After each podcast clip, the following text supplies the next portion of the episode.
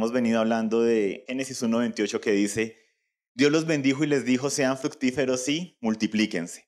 Llenen la tierra y sométanla, ejerzan dominio sobre los peces del mar, sobre las aves del cielo y sobre todo ser viviente que se mueve sobre la tierra. Y hemos hablado cómo aplicando esto, no solo a nivel literal, pero a nivel de nuestras vidas, en lo personal, familiar, congregacional. Estamos diseñados para ser fructíferos, para multiplicarnos, para juzgar, someter lo que haya que someter, ¿cierto? Sean sistemas demoníacos, sean las tinieblas, ¿sí? O sean ¿sí? aún nuestra propia carne, de la mano del Espíritu de Dios, ¿no? ¿Y cómo aplicamos estos versículos? Hemos hablado de Génesis dos quince que dice, tomó, ¿cierto? El Señor Dios tomó al hombre, lo puso en el huerto del Edén para que lo cultivara y lo cuidara. Y llevamos ya casi un año, ¿sí? Repitiendo cada tanto tiempo estos versículos y diciendo, no olvidemos, ¿sí? ¿Qué te ha llamado el Señor a cultivar y a cuidar? En tu vida personal, en tu vida familiar, en la vida congregacional, ¿cierto? En el área congregacional.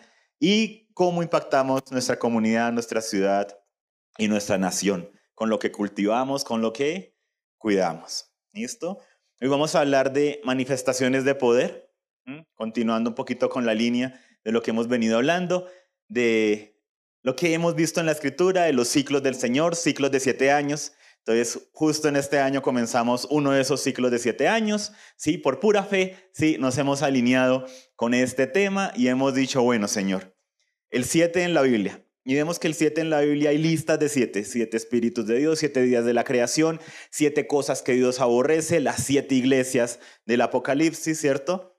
Los siete yo soy de Jesús en Juan, las siete naciones a conquistar en la tierra prometida y siete cosas también que Dios, que Cristo dice, el Cordero de Dios es digno de recibir. Y en medio de explorar eso, ¿cierto? Como estamos en año uno, por decirlo de esa manera, es como ¿qué quieres establecer, Señor, en esta temporada? Y hemos percibido, ¿cierto? Ojo con los ojos altivos, ojo con la, el orgullo, ¿sí? Cultiva la humildad. ¿Mm? Primer día de la creación, la luz. Ojo con la obra de las tinieblas, no desconozcamos la obra de las tinieblas. Ojo con las tinieblas, ¿sí? Aquí adentro, ¿cierto? Y cultivemos la luz, la luz de Cristo. ¿Mm? Él es digno de recibir el poder. Entonces, hablamos hace ocho días, ¿no? Cuidado con cuál es la fuente de poder. Hay una fuente de poder correcta que es... sí, el Espíritu Santo, que es Dios mismo, es la fuente. Nuestro diseño está en tomar poder, tomar poder, fuerza y habilidad de Él, ¿cierto? Y no andar eh, en remoto, no andar en automático, perdón, en nuestras fuerzas. Y parte de lo que decía hace ocho días era que vamos a hablar un poquito de manifestaciones de poder. ¿Mm? Y es el tema que vamos a entrar hoy. Eh, tenemos una parte... teórica, ¿sí? De la enseñanza y una parte que queremos ministrar al final. ¿Mm? Entonces, eh, dile al que está a tu lado, ¿sí? Cuando te empiece a dar hambre, ni mires la hora, dile así, ni la mires. Dile, dile de una vez, ni la mires. Ahorita todavía no tienes, entonces, ni la mires, tranquilo, o sea, tranquilo, de una vez, advertido, soldado advertido. Muy bien.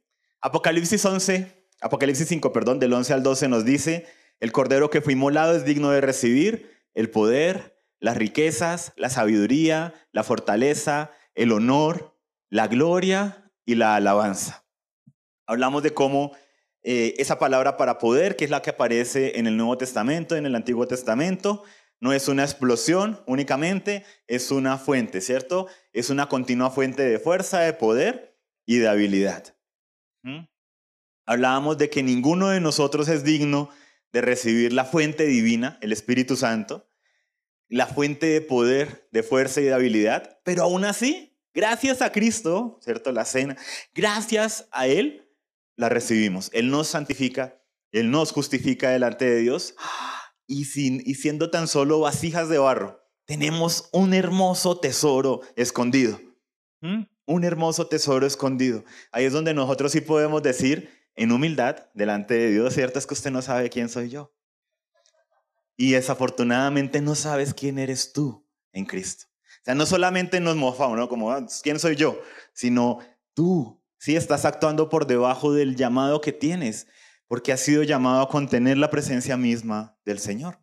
Hablamos de Hechos uno ocho, que dice, pero recibirán poder cuando venga el Espíritu Santo, ¿cierto? Sobre ustedes y me serán testigos en Jerusalén, en toda Judea y Samaria, hasta los confines de la tierra. Y hemos hablado cómo este versículo se podría leer: recibirán una continua fuente de poder, de fuerza y de habilidad cuando venga, ¿qué? El Espíritu Santo, ¿no? Sobre ustedes, y me serán testigos. Y hemos hablado cómo el Señor nos da de su poder, pero con propósito.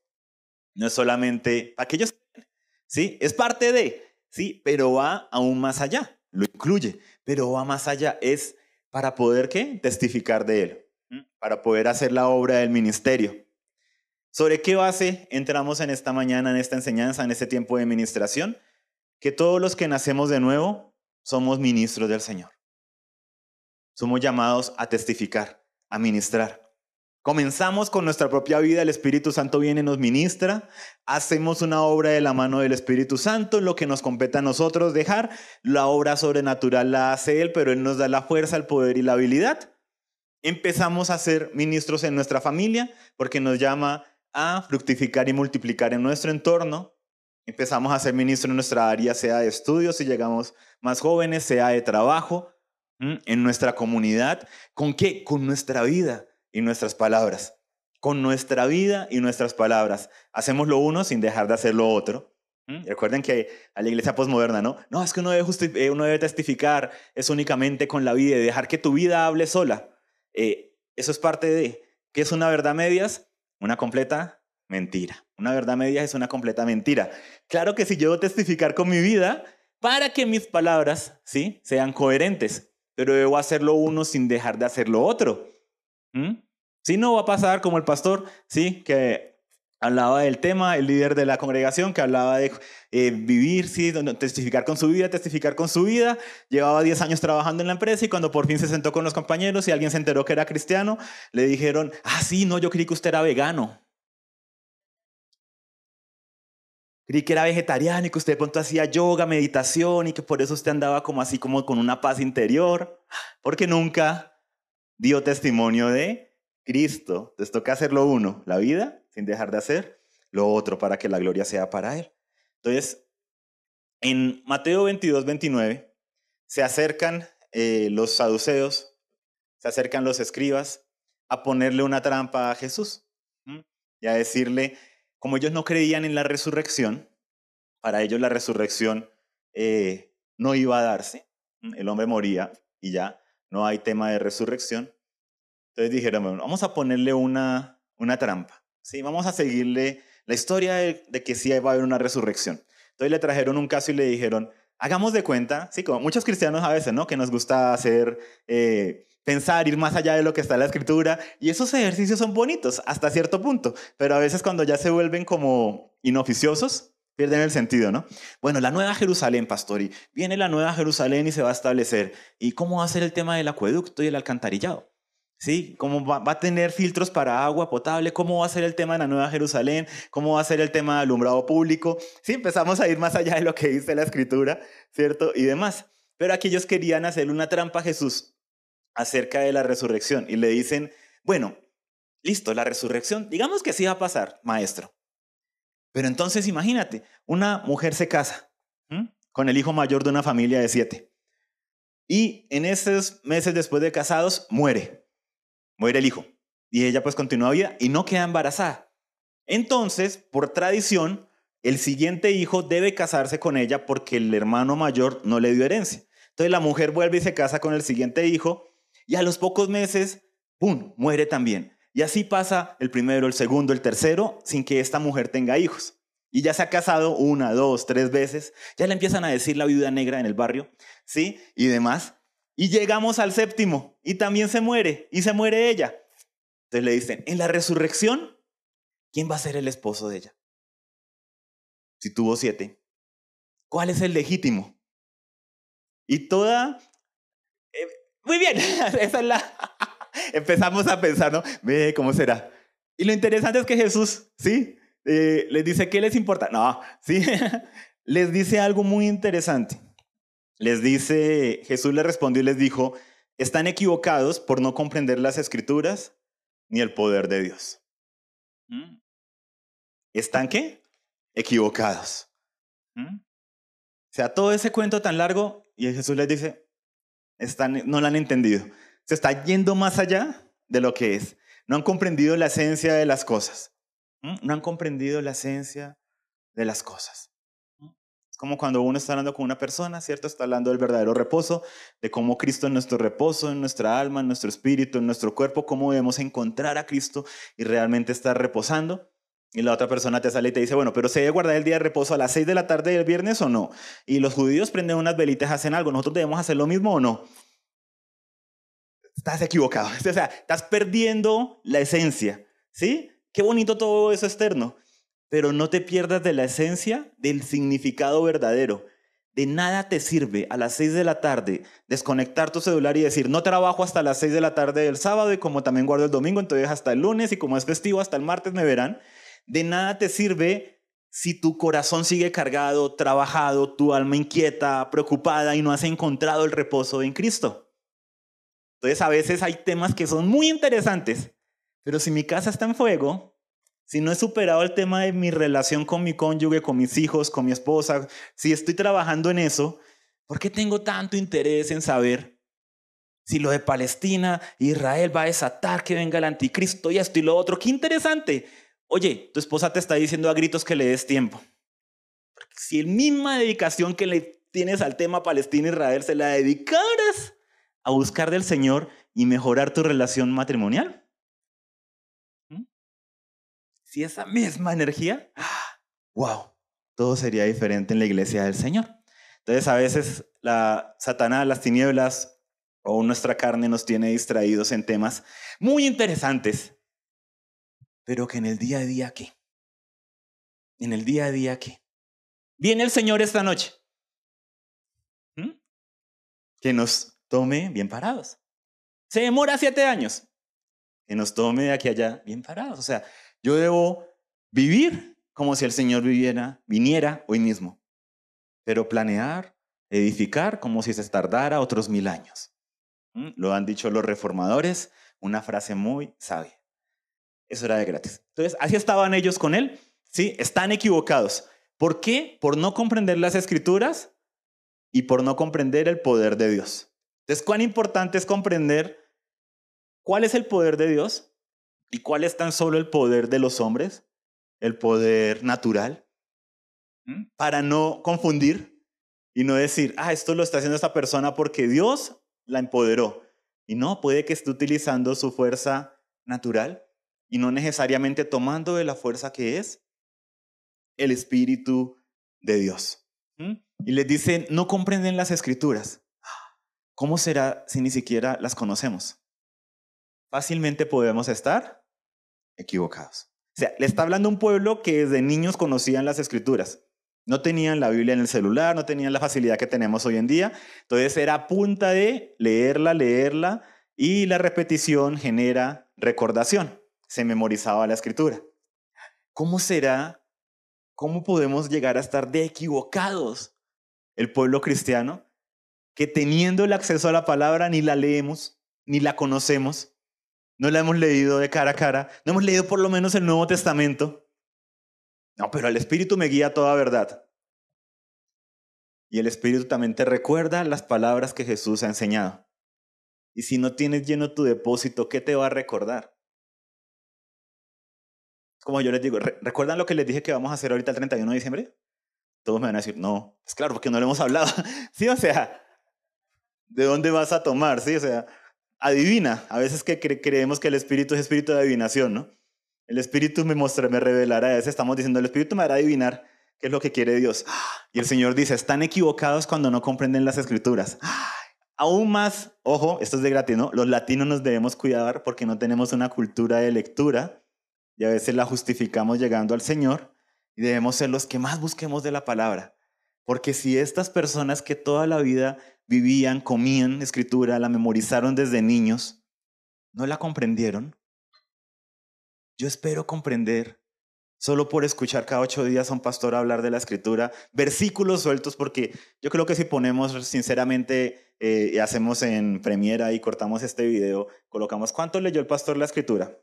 Eso sumará unos pocos minutos.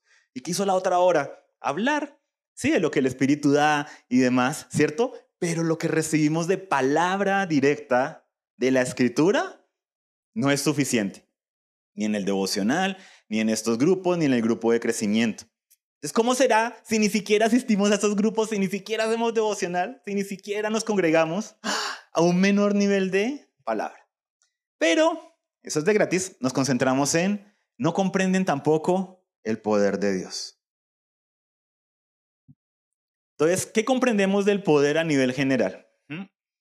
Eh, la definición que da el diccionario de poder, ya hablamos de la definición bíblica hace ocho días, ¿cierto? Es una fuente de poder, de fuerza y de habilidad. ¿Cómo lo dicen en el mundo a nivel general? Dice, se refiere a la capacidad o la facultad de llevar a cabo acciones, de influir en otros o de controlar eventos y recursos. ¿Mm? Y a veces tenemos una mezcla de ambos conceptos. ¿Qué comprendemos del poder? ¿Qué manifestaciones de poder vemos a nivel general en nuestra cultura? Y si no estoy hablando en Cristo, solo a nivel general. Hay poder físico, lo vemos en los atletas, lo vemos en los deportistas, lo vemos en los futbolistas, que pueden durar ahí noventa minutos corriendo de un lado a otro, detrás de un balón haciendo pases y demás. Y entendemos, wow, qué muestra de poder físico cuando nos da por correr de pronto de aquí al segundo piso por algo y llegamos, ¿sí? Y lo proyectamos, oiga, estos atletas, ¿sí? Y demás, wow, qué muestra de poder físico. ¿Por qué? Porque es parte de la imagen de Dios en el hombre, de cómo el Señor diseñó al hombre. Y estamos en un mundo post caída, post árbol del conocimiento del bien y del mal. O sea, hubo una caída, el pecado entró en el humano. Ahora está la muerte. Y aún así, en un cuerpo que se está desgastando, es tanto, es tanto, tan grande el poder, es tan hermoso el diseño que Dios le dio al hombre, que aún sin Cristo, aún caído, puede hacer cosas maravillosas. Entonces, ¿qué no podrá hacer un hijo de Dios restaurado, que tiene la fuente inagotable de poder que es el Espíritu Santo, fuente de poder, fuerza y habilidad? Si sin tener a Cristo, nuestro cuerpo hace cosas tremendas. Ahora, no estoy diciendo, ¿cierto? Entonces vamos a salir todos a meternos al gimnasio, sí, una hora al día, vamos a ser fisiculturistas y todos tenemos que ser fisic... No, no, no, no, no. ¿Sí? No estamos hablando de eso. Estamos hablando de que una manifestación de poder en lo natural es el poder físico. Pero sí nos desafían ciertas áreas, ¿no? Oiga, si las personas sin Cristo se mueven en ciertas áreas de disciplina, de excelencia, yo, que soy un hijo de Dios en el reino de Dios, ¿no debería tener cierta medida de justicia? Por eso el Señor le dice a sus discípulos, si su justicia no supera la de los fariseos y los escribas, no entrarán en el reino de Dios. O sea, les estaba diciendo, si los fariseos y escribas estudian la Escritura, ¿sí? eh, se consagran al Señor con todos sus errores, ustedes, ¿sí? no van a ser ahí los perezosos por gracia, ¿sí? los dejados. O sea, si sus niveles de justicia no son iguales, ¿a qué estamos jugando? Porque ustedes tienen una revelación mayor y una fuente mayor, el Espíritu Santo en ustedes. Otra muestra de poder, el poder económico, lo vemos a nivel de las naciones, ¿cierto? Lo vemos cómo se ejerce presión en las naciones por medio del poder económico, nos lo contaba el pastor, ¿cierto? Si ustedes no aprueban estas reformas, si no meten este pensum allá en sus colegios y demás, entonces no les damos fondos para su nación, para que puedan construir infraestructura, no les damos préstamos, hay un poder económico, hay mucha corrupción en las naciones de la tierra. Lo comentábamos anoche, hace una semana, unos días, eh, un youtuber muy famoso llamado MrBeast, eh, el señor bestia se llama en español, sí, suena terrible, sí, tranquilo, ya hay muchos cristianos diciendo que ah, ese era el anticristo, la marca de la bestia, ese no es el tema, paréntesis. Él se dedicó a hacer videos de YouTube, donde todo el dinero que recibía de YouTube lo reinvertía en dar. Entonces comenzó dando en la calle. Le doy mil pesos a una persona en la calle. Le doy mil dólares, perdón, mil pesos. Eso no es ni un dólar, qué tristeza. Bueno, ese es otro tema. Poder económico.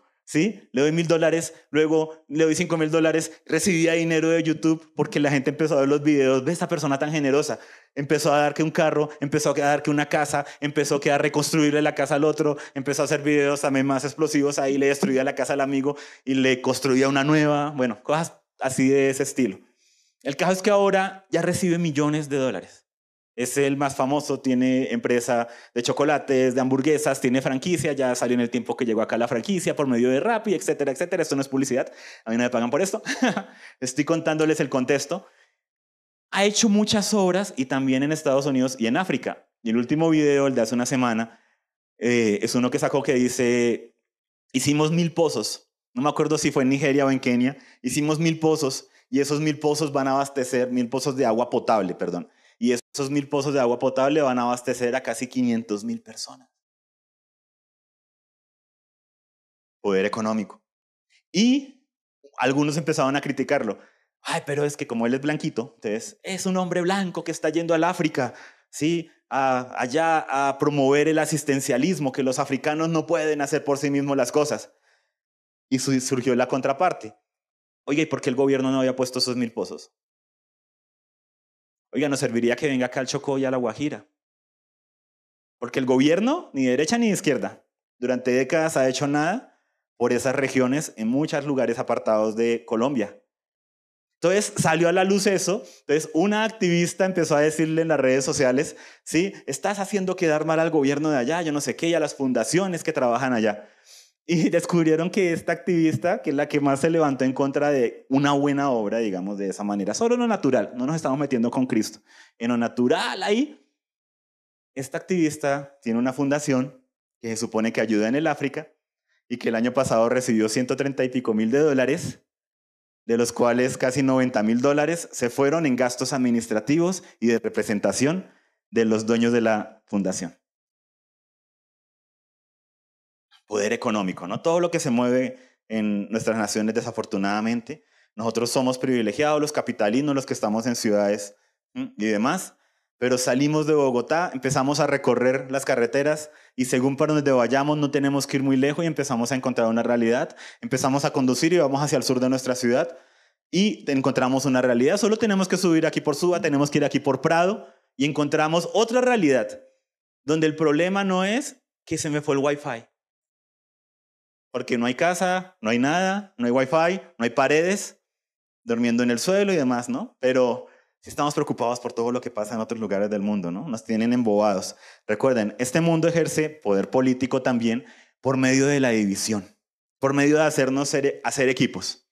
¿Mm? Esto lo utilizan los del entretenimiento, lo utilizan los políticos.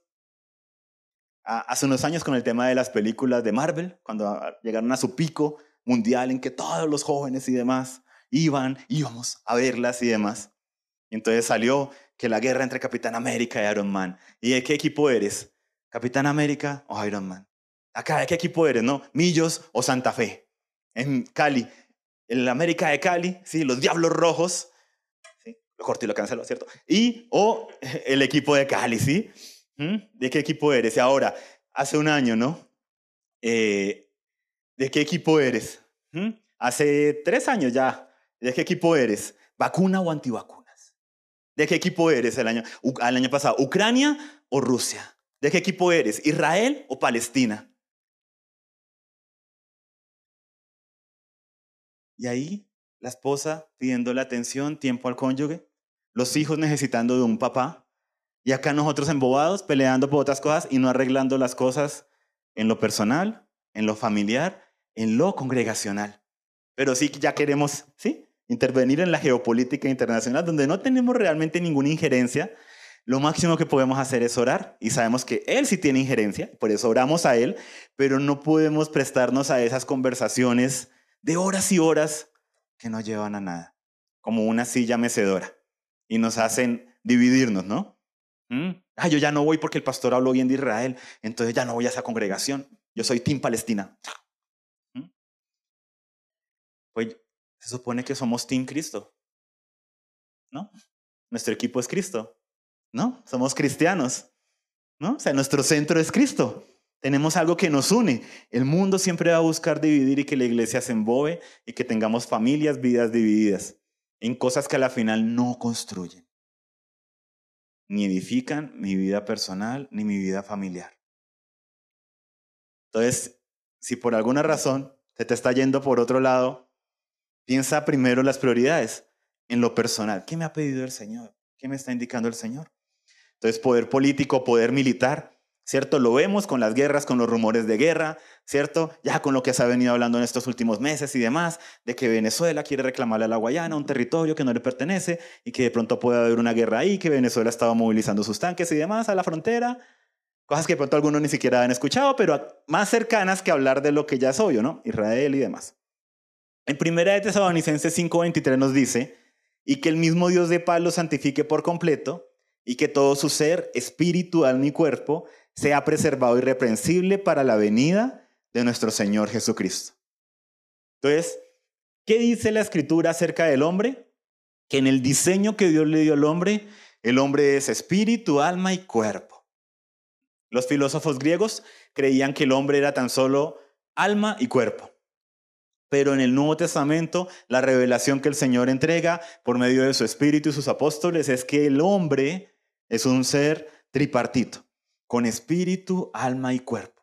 Y yo no tengo mi espíritu por un lado, mi cuerpo por otro y mi alma por otro. Un solo ser. Entonces, así como tú no puedes, ¿cierto?, eh, mandar tu estómago a un asado y quedarte tú en casa, ¿sí? El hombre no puede hacer estos, ¿sí?, estos desdoblamientos y demás. O más bien, pero para no entrar en ese tema, hay cosas que el hombre no debe.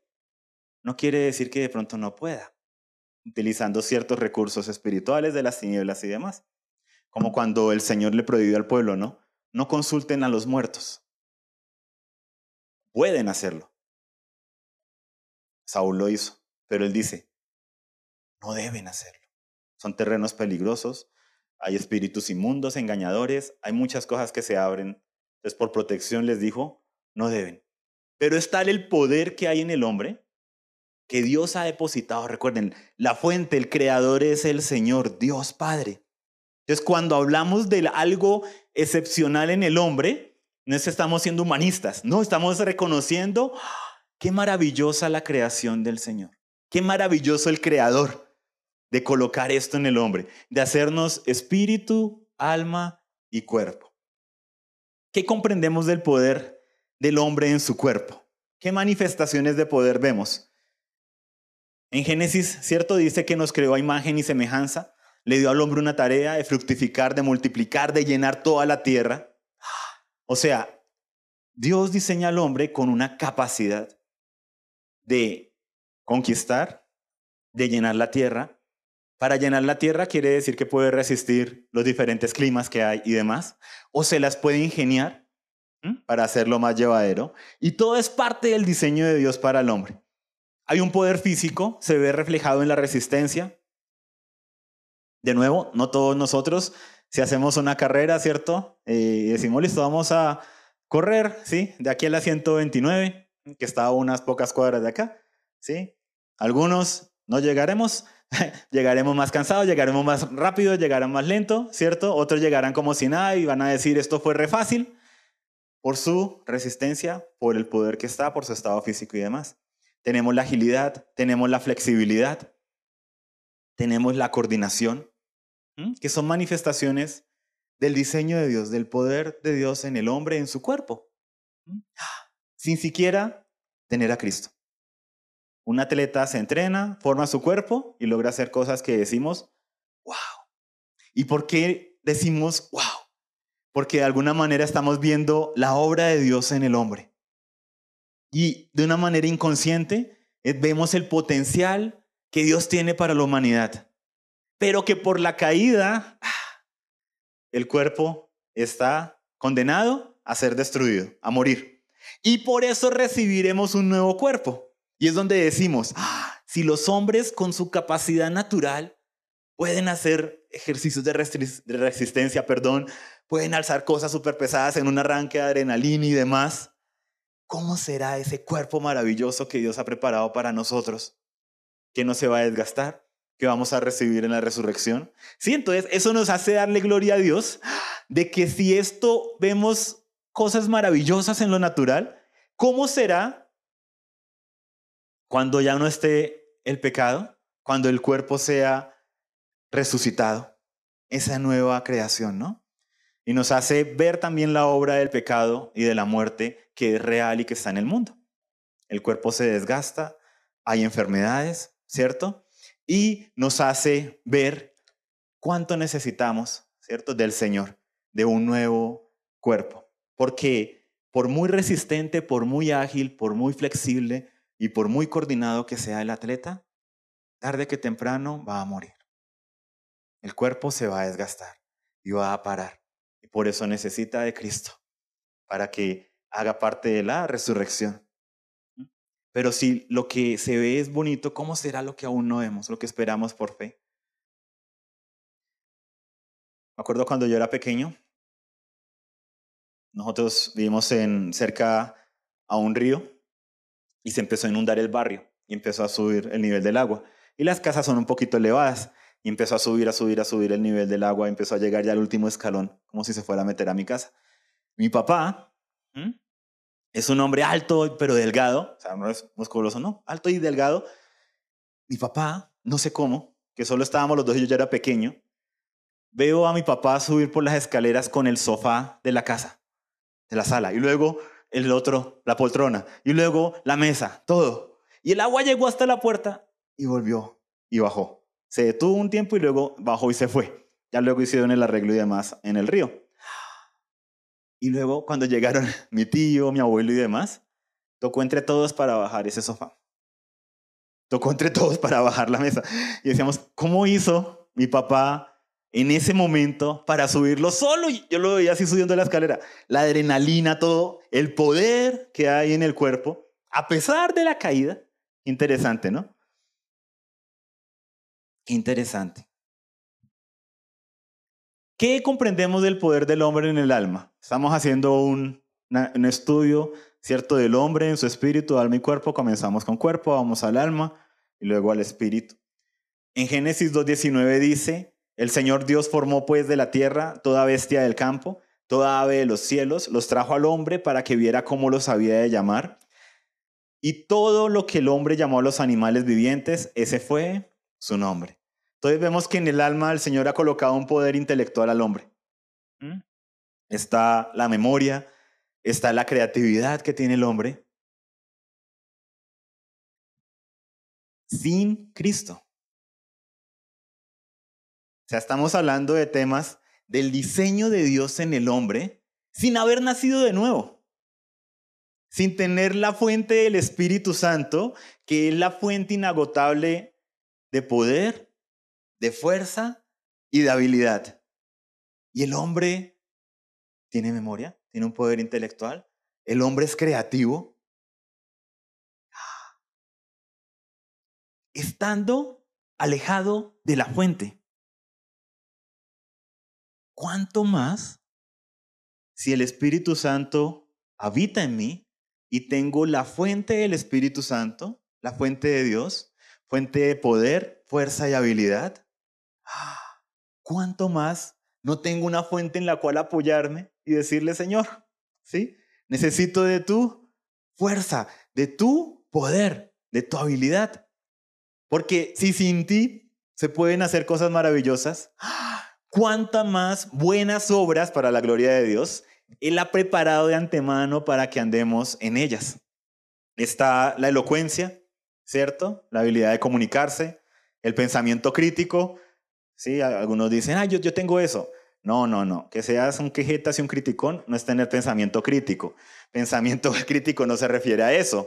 ¿Sí? Que critiques eh, que en la congregación y el servicio se dura hasta las dos de la tarde. No, eso no es pensamiento crítico. Pensamiento crítico es cuando te llega información y la analizas objetivamente. Cuando si te llega información de corrupción de un político de izquierda, la tratas con la misma objetividad que si te llega información de corrupción de un político de derecha. Y no porque es el que me gusta, lo ignoro, y porque es el que me, me aprecio, entonces, ¿hmm?, o el que no me gusta, entonces ahí sí le caigo encima. Pensamiento crítico es ser objetivos. eh, razonamiento lógico, ¿m? aprendizaje continuo, la resolución de problemas. Son características que el Señor ha colocado en el diseño del hombre, en su intelecto. Algunos sectores de la fe a veces han negado el poder intelectual que Dios le ha dado al hombre. Como que no te preocupes, si no te preocupes por tus estudios, si no te preocupes por esto, por fe, el Señor, el Espíritu. ¿Cómo? Estamos negando una parte de nuestro diseño. El Señor dice que parte del diseño es repetirle las palabras a nuestros hijos de día y de noche, el no desconocer las Escrituras. Y todo eso que alimenta, aparte de nuestro espíritu, nuestro intelecto, porque hace parte del paquete, del diseño. No podemos pedirle al Señor, bendice mi área espiritual y que el área del alma, del cuerpo, el área intelectual, de las emociones, de la voluntad. No, eso no es de Dios. Entonces, mucho cuidado. Todo nuestro ser, dice el, el apóstol en lo que leímos, y que todo su ser, espíritu, alma y cuerpo, sea guardado irreprensible. O sea, dice, todo es importante, hasta donde tú puedas hacerlo. ¿Mm? Que Señor, que si algo me pasa en mi cuerpo, yo hago lo posible. Pero ya viene una enfermedad, viene un accidente, viene algo que se sale de lo mío, quiero ser allá un buen administrador en lo que yo podía hacer. Llámese alimentación, nutrición, ejercicio, lo que yo podía hacer. Quiero ser un buen administrador. Pero hay cosas que sé que no, que se salen de mi control, de mi área de control y demás. Pero no quiero echarme, ¿sí? A que, bueno, el cuerpo no importa. Igual con mi alma. Ah, no importa mis emociones, no importa lo del intelecto, no importa eso, eso ya es caer en humanismo, el leer la Biblia. No, no, el espíritu, hermano, el espíritu te lo revela. Y muchos profetas andan por ahí en el espíritu, pero no sabemos en qué espíritu, porque lo que dicen no tiene nada que ver con lo que dice la Biblia. Poder intelectual. Entonces, si sin Cristo, ¿cuánto más en Cristo? Los cristianos, los hijos de Dios, debemos ser ejemplo en estar en un continuo crecimiento, explotando nuestra creatividad en las esferas donde el Señor nos ha llamado a hacerlo, ¿sí? No ser creativos por ser creativos, sino ¿qué te ha llamado el Señor a hacer? ¿Qué ideas ha colocado en tu corazón? ¿Qué diseños te ha entregado? Hazlo, que en medio de hacer eso, cuya, cuando la fuente es el Señor, le estás dando gloria, honra, alabanza, adoración. El Señor, el Señor me llamó a las artes, a pintar y a plasmar diseños. Ay, usted sí que pierde el tiempo, ¿para qué está haciendo eso? Debería estar orando y esto y lo otro. No, es que yo en medio de eso estoy orando, pero en medio de eso, con el solo hecho de hacer lo que el Señor me ha dado el poder para hacer, eso se llama adoración. Cuando yo hago lo que el Señor me ha llamado a hacer y lo que el Señor me ha dado el poder para hacer, cuando hago lo correcto y lo hago correctamente, eso se llama adoración. En mi trabajo, cuando lo hago honestamente, correctamente, eso se llama adoración. Así, por estar tan metido en esas ocho horas de trabajo en un problema y solucionarlo, no haya dicho, sí, te alabo, Señor. Esa creatividad, ese poder intelectual, ese jalar de la fuente del Espíritu y hacer las cosas correctas y correctamente, fue un acto de adoración. Porque a la final, cuando por fin se resuelve, tú dices, oh, gracias, Señor. ¿Sí? Y toda la gloria, toda la honra, todo el poder, se lo devolvemos a Él. Él nos da el poder y nosotros lo utilizamos y le decimos gracias. Él también ha colocado poder en el poder emocional, en el alma, la parte de las emociones. En Génesis dos dieciocho le dice al hombre, no es bueno que el hombre esté solo, le haré ayuda idónea, le haré ayuda adecuada para él. Génesis dos dieciocho. No es bueno que el hombre esté solo. Y nos ha dado un tema de un poder emocional que no solo nos ayuda como individuos, pero está diseñado para ayudarnos en nuestras relaciones, para comunicarnos mejor con el otro, para tener empatía con la otra persona. Está el tema de la autoestima, ¿cierto? La valoración, la apreciación que nos damos de nosotros mismos. Está el tema de la empatía, ¿m? que va con el otro. Está el tema de la resiliencia, ¿Qué es la resiliencia? La capacidad de resistir, ¿cierto? De superar adversidades. Lo podríamos llamar perseverancia. Muchos crecimos con la palabra, hay que perseverar, hay que seguir adelante. Hoy, sí, el vocabulario moderno entonces habla de la resiliencia, pero al final es el mismo objetivo, ¿sí? El mismo resultado. La resistencia, el perseverar, el sobreponernos. Y todo esto es el diseño de Dios para las emociones en su diseño natural. Por la caída, por el pecado, por cómo crecimos nosotros, llámese con padres, con abuelos, o ni siquiera con nuestros papás, con personas que nos criaron, o nos maltrataron, o nos abusaron, o en el colegio, o profesores, o personas que aún eran líderes espirituales y confiábamos en ellos y terminaron abusando de nosotros siendo pequeños. Muchas cosas que ha hecho el pecado en la humanidad, ¿no? Vienen y trastocan, vienen y destruyen, porque el diablo dice, ha venido para robar, matar y destruir. Y el pecado está latente en la humanidad. Y vienen y destruyen vidas, destruyen la parte intelectual, destruyen la parte emocional, destruyen el cuerpo, las enfermedades y demás. ¿Mm? Hay una realidad del pecado en el mundo. Por eso necesitamos de Cristo y de la resurrección.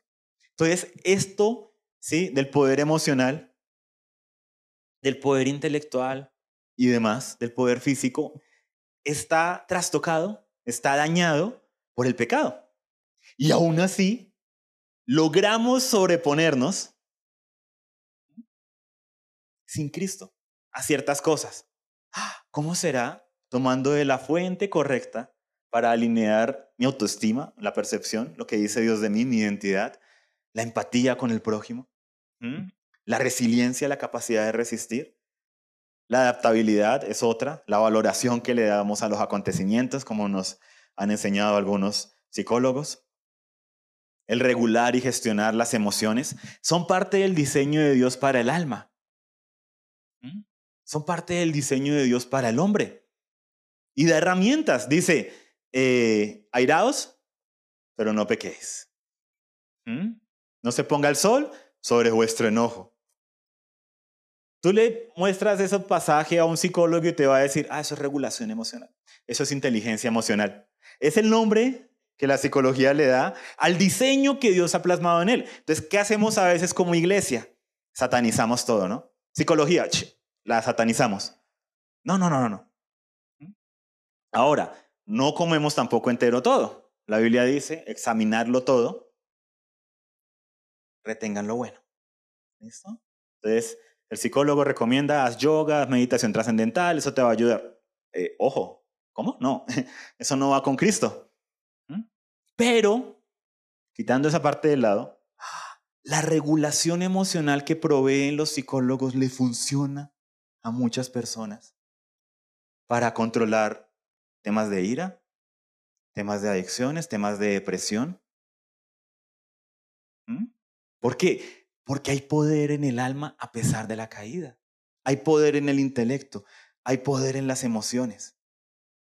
Entonces yo digo, si una persona sin Cristo va y se hace un coaching y termina diciendo, transformé mi vida, ¿sí? y demás, y ahora aplico estas herramientas, voy a darle la valoración adecuada a cada cosa, voy a pensar los acontecimientos, no lo voy a responder a mi mamá, voy a tomarme un tiempo, meditación, ta, ta, ta, ta, ¿sí? Digamos que la meditación dejémoslo a un lado porque yo sé que... Pero digo, si sin Cristo hay un poder en el alma, el cristiano en Cristo... ¿Cuánto más no debería yo tener mis emociones en orden? Si una persona con psicólogo puede regular ciertas áreas de sus emociones, así sea temporalmente, porque hay recaídas, hay temas, un proceso continuo. ¿Por qué? Porque no tienen la fuente final que es Cristo. Pero si sin Cristo se puede hacer algo, ¿cuánto más con el depósito del Espíritu Santo en nosotros? ¿Cuánto más con el que diseñó las emociones? No nos va a enseñar, oye, ¿cómo es este tema del enojo y de la ira? Oye, ¿cómo es este tema de la depresión y la tristeza? Oye, espíritu de poder, amor y dominio propio. Oye, el gozo del Señor es mi fortaleza. Entonces, aplico herramientas que el Señor ha entregado en el diseño del alma y aplico y le sumo a eso el poder del Espíritu Santo, ¿cuánto más los hijos de Dios deberíamos ser ejemplos en nuestra área emocional? En tener las emociones en orden, en saber que hay un tiempo para todo, no es negar las emociones. Recuerden, una parte de la iglesia, sí, en algunos tiempos se negaban las emociones, ¿no? ¿Para qué llora ya, ya? ¿Cuándo se murió? Hace un año, ¿ya para qué sigue llorando? ¡Avance! Negando el duelo. Y la Escritura dice, hay un tiempo para todo. Hay tiempo de celebrar el matrimonio y hay tiempo de estar en luto.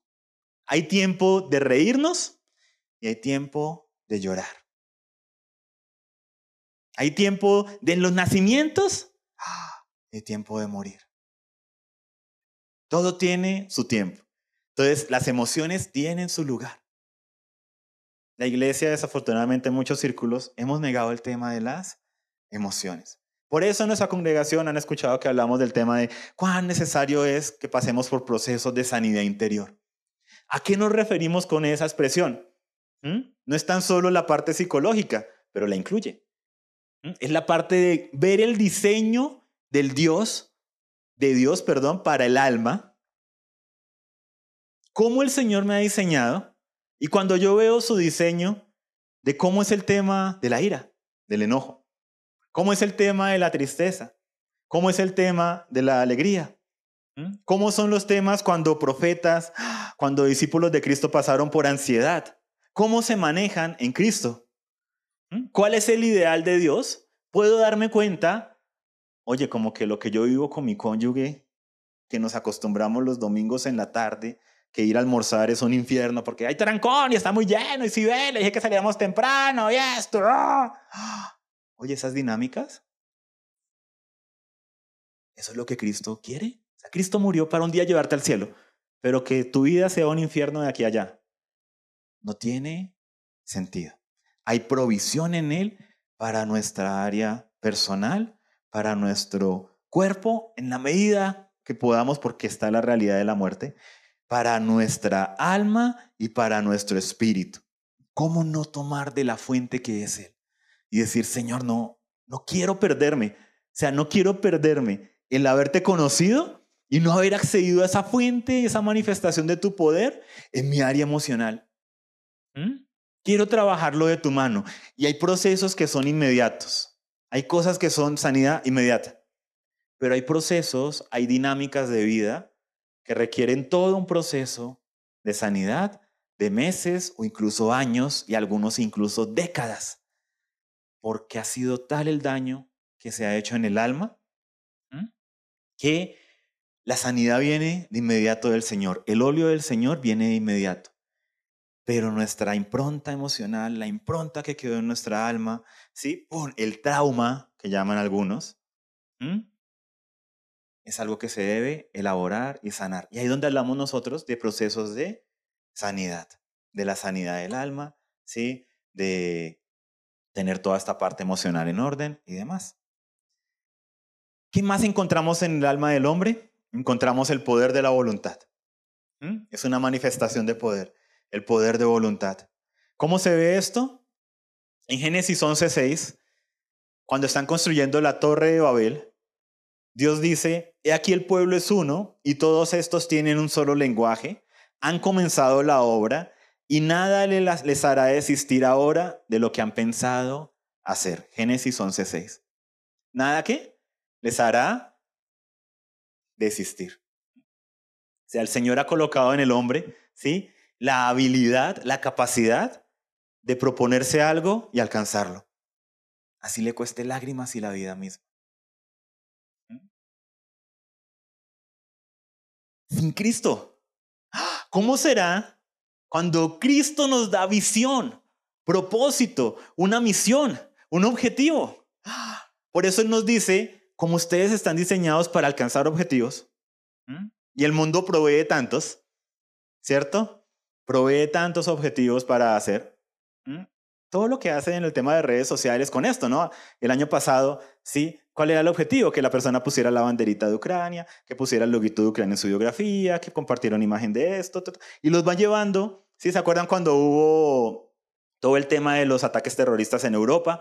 Y era, oramos por París, y luego oramos por tal otra ciudad, y todos cambiaban su fotico de perfil, su fotico de esto, y era una manera en que el hombre dice, hago parte de algo mayor, tengo un objetivo mayor, estoy concentrándome en algo mayor. Sí, es la fuerza del hombre, el poder que Dios ha colocado en el hombre, direccionado en objetivos que por muy buenos que sean, no son el objetivo eterno de Dios, de su propósito eterno, del ser y hacer discípulos de Cristo. El ser y hacer discípulos de Cristo, el ser un discípulo de Cristo. ¿Mm? Entonces, como el Señor conoce al hombre, por eso en Hebreos nos dice, ustedes son de objetivos, ¿cierto? Y el hombre, sí, porque tú nos diseñaste así, tú eres el que más nos conoce, por eso es que Él es el que más puede ayudarnos. Por eso el salmista, cuando recurre a, que, a la ayuda de Dios, le dice, examíname y mira si en mí hay camino de perversidad y guíame por el camino eterno. Porque aún yo no alcanzo a percibirme a mí mismo y puedo ser engañado. Te necesito, necesito una fuente mayor que me ayude. Entonces el Señor le dice al hombre, tu objetivo, puestos los ojos en Jesús, el autor y consumador de la fe, quien por el gozo puesto delante de él, soportó la cruz. ¿Mm? Lo que se propuso, el objetivo, lo alcanzó, a pesar de que tuvo que pasar por la cruz. Entonces nos dice a nosotros, todos los objetivos que podamos tener en nuestra vida, ¿Mm? no olvidemos que tenemos uno que debe estar por encima de todo, el primero, lo primordial, los ojos puestos en Jesús. Para que en medio de estas cosas que el mundo me dice, cambia tu banderita, pelea por Israel o pelea por Palestina y esto yo diga, ¿esto me está distrayendo de mi propósito eterno?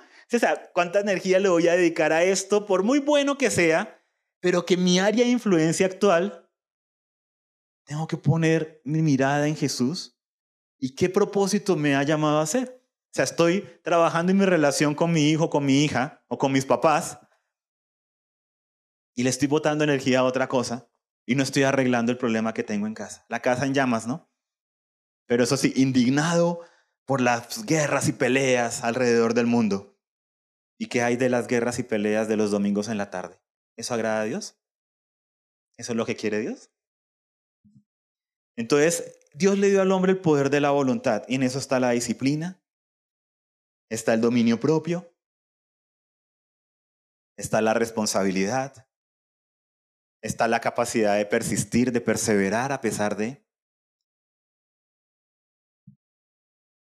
Y estamos hablando de cosas que están en el diseño del hombre, en su estado natural, sin Cristo. Su sentido de disciplina, dominio propio, de responsabilidad.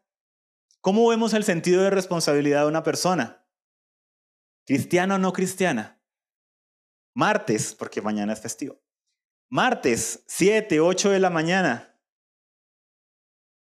La mayoría van a su trabajo. Tengan o no tengan ganas. Haya o no haya pico y placa.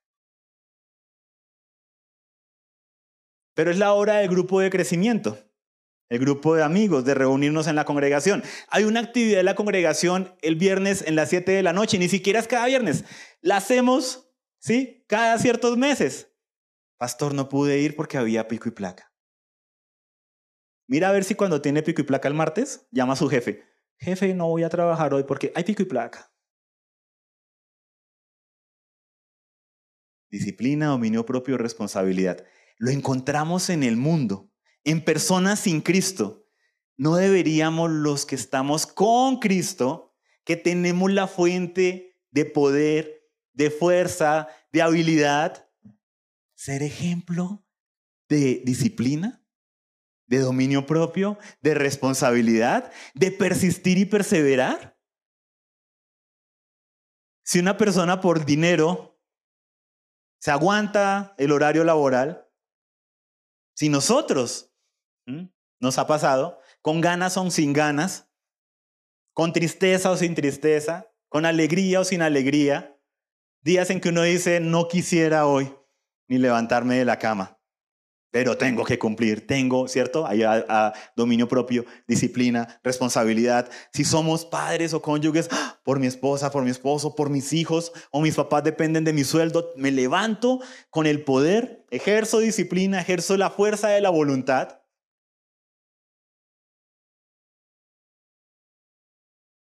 ¿Cuánto más? ¿Mm?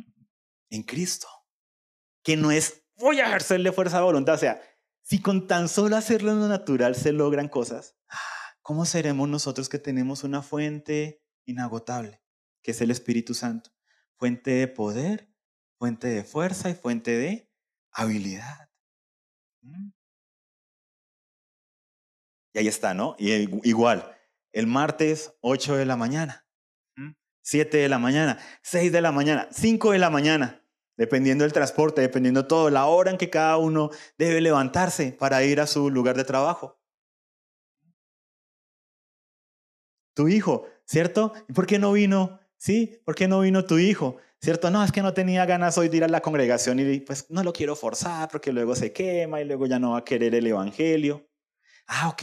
¿Y entre semana cuando no tiene ganas de ir al colegio, lo dejas también en la casa? Ay, no, porque eso es importante.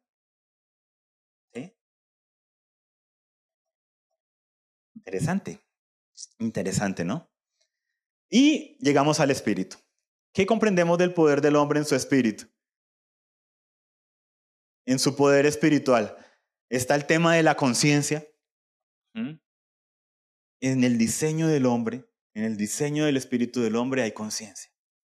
Por eso en Romanos dice, los primeros capítulos, primeros dos capítulos de Romanos, ¿no? Y cada uno será juzgado de acuerdo a su conciencia. Cuando no conocieron nada de Cristo, del Evangelio, ni siquiera, ¿cierto?, de Moisés y de los profetas, y dicen, sus propias conciencias los condenan. Pastor, pero si nadie le enseña a una tribu acerca de lo que es bueno y lo que es malo, pues van a terminar haciendo las cosas malas creyendo que son buenas.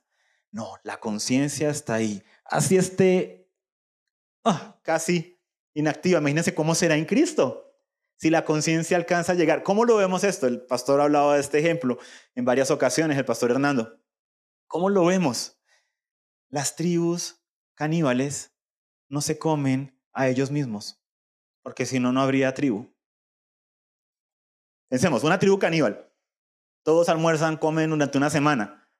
¿Qué va a pasar al final de la semana? Ya no hay, el último, el que mató al último, es el que queda vivo. Eso no pasa. Las tribus caníbales son tribus. Hay papá, mamá, hijos. Pero saben en su conciencia que lo que están haciendo es malo. Porque si no, no se lo harían únicamente a otros, se lo harían entre ellos. Hay un tema, y esto sin Cristo, o sea, hay la conciencia.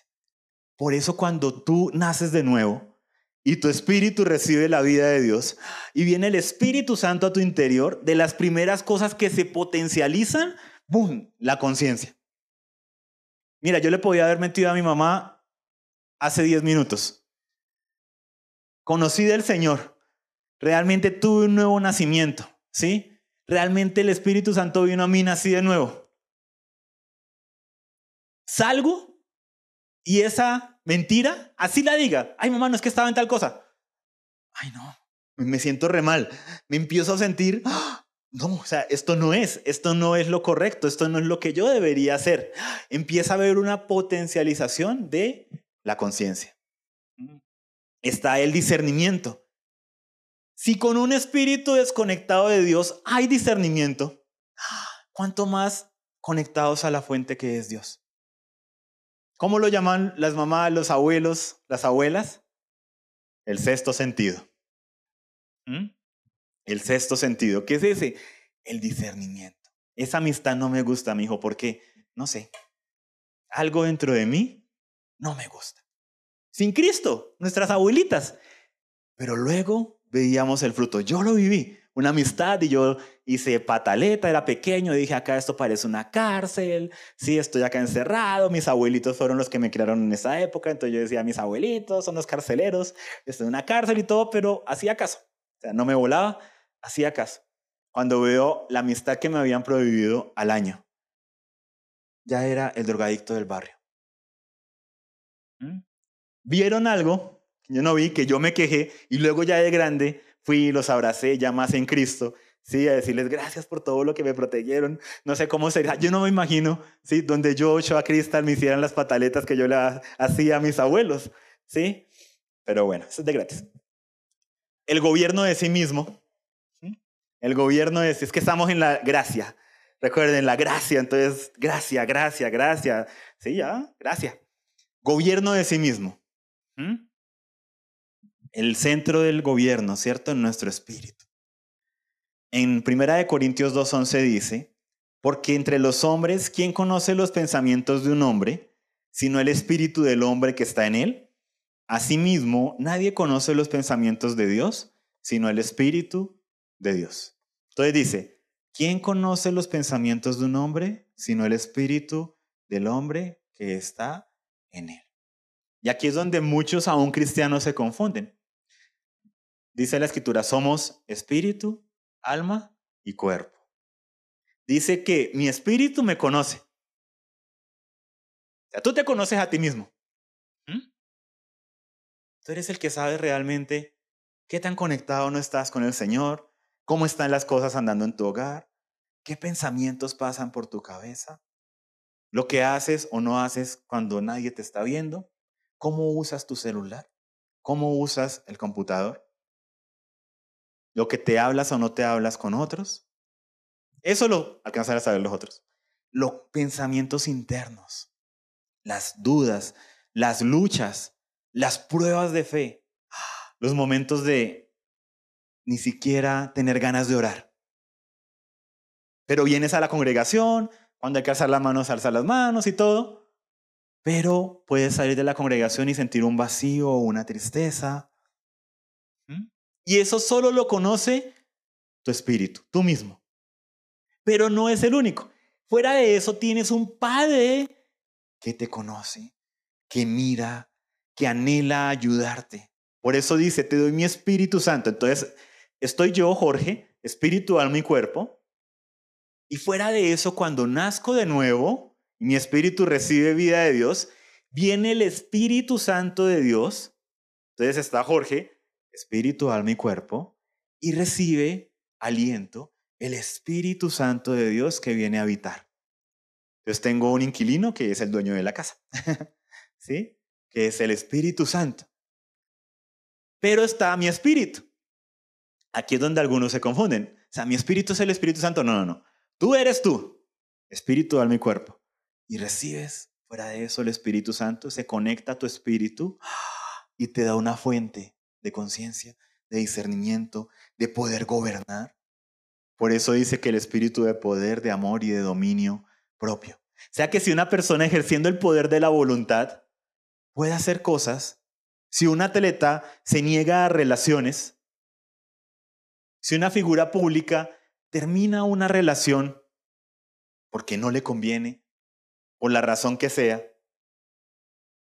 me vas a decir que un nacido de nuevo en Cristo no puede decirle no al yugo desigual. ¿Mm? Que no quiere es otra cosa. Y ahí es donde toca ser sinceros. Lo que hablaba, hablaba, anoche lo hablábamos de esta manera. Nos toca ser sinceros en decir, hay cosas que no debo, pero quiero. Y eso trae mayor crecimiento espiritual que cuando empezamos a inventar excusas. No voy al grupo de amigos, ¿sí? ¿Por qué no viniste? ¿Sí? No, por el tema del pico y placa. ¿Y no fuiste a trabajar por pico y placa? Ah, no, ya sí me tocaba estar. Ah, interesante, ¿no?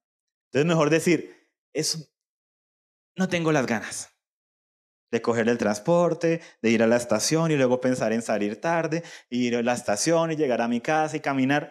No quiero hacer ese esfuerzo. Sí, porque cuando ponen la excusa del pico y placa, sinceramente suena muy patético. Porque si puedes ir a trabajar, ir al colegio, puedes hacer tantas otras cosas, pero en lo que se refiere a las cosas del Señor, el pico y placa es mayor que el poder inagotable del Espíritu de Dios. ¡Qué pena!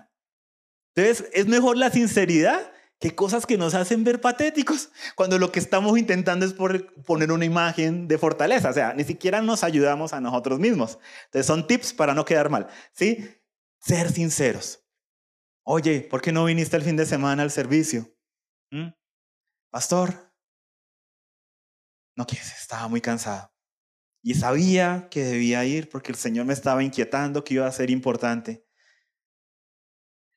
Pero me pudo más el agotamiento, el cansancio. Ore por mí. Pero cuando ponemos una excusa, no le damos la oportunidad al cuerpo de ayudar, de decir, ven, hablemos, ven, miremos qué está pasando, ven, vamos a orar por ti, vamos a hacer un proceso, ¿cómo están tus horarios? Sí, o sea, el ponernos de acuerdo. Cuando ponemos excusas y máscaras para proteger nuestra imagen, nos negamos la ayuda del cuerpo, que el Espíritu Santo actúe a través de su cuerpo, por poner una imagen de que todo está bien, de que lo tengo controlado. Es que ah, justo hoy el pico y placa, justo hoy tal cosa. Porque a veces no queremos decir y admitir, pastor, estoy en una economía tan apretada que no tengo ni para el pasaje de Transmilenio. Y es tan peligroso el sector donde estoy que yo me iría y vendría caminando, pero no me atrevo. Y eso que boom, nos abre la, la ventana y nos ha pasado. ¡Ah! Esta persona está pasando por aquí, pero no la hemos visto. ¿Por qué? Porque no fue expresada. ¿Qué más hay en el espíritu? El conocimiento de sí mismo. ¿Quién conoce los pensamientos del hombre? El espíritu del hombre que está en él. Y la percepción y la comunicación espiritual. Es lo que permite a aquellos que se mueven en tinieblas comunicarse sin haber nacido de nuevo. Sin siquiera haber nacido de nuevo. Pueden acceder a espíritus guía, espíritus inmundos. ¿Mm? Todo el tema de los ángeles caídos, principados, poderes, autoridades, sin siquiera haber nacido de nuevo. ¿Por qué? Porque aunque el espíritu se desconectó de la fuente original que es Dios, continúa ahí, el espíritu del hombre. ¡Ah! Y si hay poder para esas comunicaciones de las tinieblas, ¿cuánto más debería ser nuestra percepción y nuestra comunicación espiritual con Dios, con la fuente correcta? Y así los de las tinieblas lo hacen con espíritus inmundos, con ángeles caídos, con potestades o con principados y demás. Y yo, mi espíritu ha sido reactivado. Tengo acceso, dice, al trono de la gracia. ¿Cuánto no debería ser el Hijo de Dios nacido de nuevo un ejemplo de percepción y de comunicación con su Padre celestial? O sea, ni siquiera me comunico con los ángeles. Sí, o sea, tengo acceso a el Padre, al Padre de los espíritus, a la fuente suprema. Gracias a que su espíritu habita en mí, que me ha hecho nacer de nuevo, que ha potencializado todo el diseño de él. ¿Cuánto más debemos tener una comunión con él? Viva, eficaz, constante, un fluir en él, que él sea realmente mi motor. ¿Y por qué hablamos de estas cosas del poder del cuerpo, del alma y del espíritu? Porque como hijos de Dios, conforme pasa el tiempo, debemos cuidarnos de no perder nuestra fuente realmente que es Dios y empezar a andar por el poder de nuestro cuerpo o el poder de nuestra alma o aún el poder de nuestro espíritu, pero sin conectar a la fuente. ¿Cómo así, pastor? Pues claro que sí. Una persona nacida de nuevo, pero que empieza a desconectarse en su relación con el Señor, puede con solo el poder de su elocuencia, inteligencia, con de percepción espiritual que tuvo en algún momento, predicar. Y eso no garantiza que yo esté activo en mi fuente inagotable. Algo que solo lo puede revelar el Espíritu Santo. Watchman Nee cuenta de cómo la persona que a él lo discipuló y demás, una mujer muy hermosa, cuenta él, en cuanto a anciana, en cuanto a su sabiduría, eh, le decía que sabía detectar cuando el predicador tenía la fuente activa o estaba con la batería. Cuando estaba conectado, o como el celular, lo desconectó y estaba con la pila de reserva.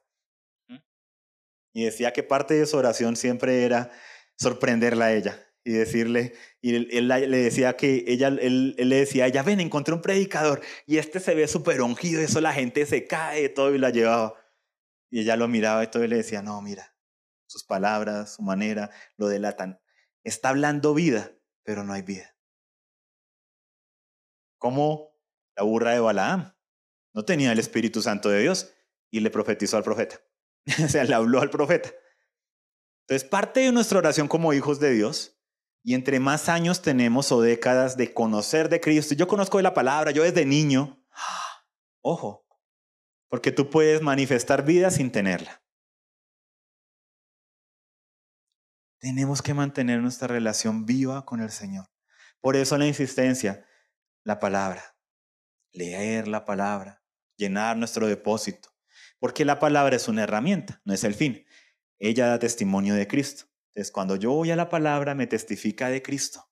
Pero el fin no es la palabra, el fin es que me lleve a Cristo. El fin no es la alabanza, el fin es que me con, sea una herramienta para conectarme más con Cristo. El fin no es la predicación, el fin es que este mensaje, que lo que el Señor ha podido hablar, sea algo que me lleve no solamente a conocer mi diseño, a conectarme a Cristo. ¿Mm? Si no, se queda en, qué bonita estuvo la enseñanza, chévere, y ya. Pero ¿qué, Señor, tú me quieres transmitir?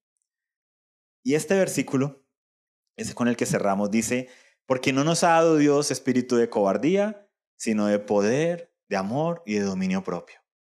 Recuerden lo que dijimos del reloj. Dile a la persona que está a tu lado, ni lo mires. Los de la alabanza van a ir pasando, por favor. No nos ha dado Dios espíritu de cobardía, sino de poder, de amor y de dominio propio. Si el hombre puede hacer cosas maravillosas en su diseño caído, sin tener a el espíritu de poder, el espíritu de amor y de dominio propio, ¿cómo seremos nosotros que tenemos el espíritu de poder, de amor y de dominio propio? ¿Mm? ¿Cuán grandes serán las obras que el Señor nos va a permitir hacer? Comenzando en nuestra vida personal, comenzando en la sanidad de nuestra alma, de nuestro intelecto, de nuestras emociones, de la voluntad, con nuestro espíritu, en la conciencia, en el discernimiento y demás. Entonces vamos a tomarnos unos minutos para exponernos delante del Señor la manera en que lo percibíamos como libros abiertos, como dice la Escritura. Entonces quiero invitarte a que, por fe, dejes a un lado tus notas, tus cosas, que es sentado, sentada. Vamos a tomarnos unos minutos para hablar con el Padre, para permitir que Él sea el que nos ministre y que todo esto que vimos, las áreas donde hemos visto excusas o donde vemos que nos ha faltado tomar de su fuente inagotable, o que hemos estado viviendo en automático, que pueda haber una restauración, un empoderamiento, una sanidad, según lo que cada uno necesite. Pero vamos a ponernos en acuerdo para orar.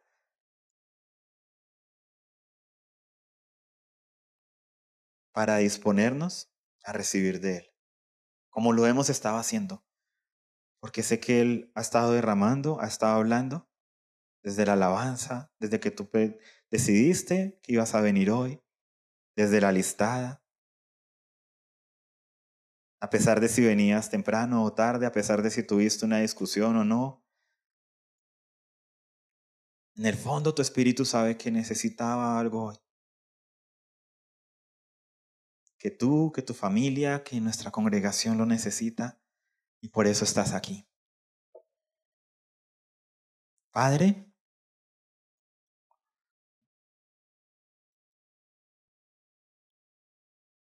nos disponemos, Padre, delante de ti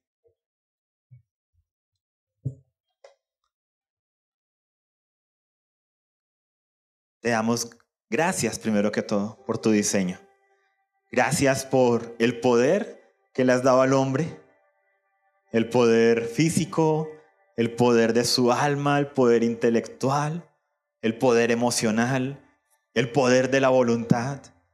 Gracias por el poder espiritual, Señor. y viendo, Padre, tu diseño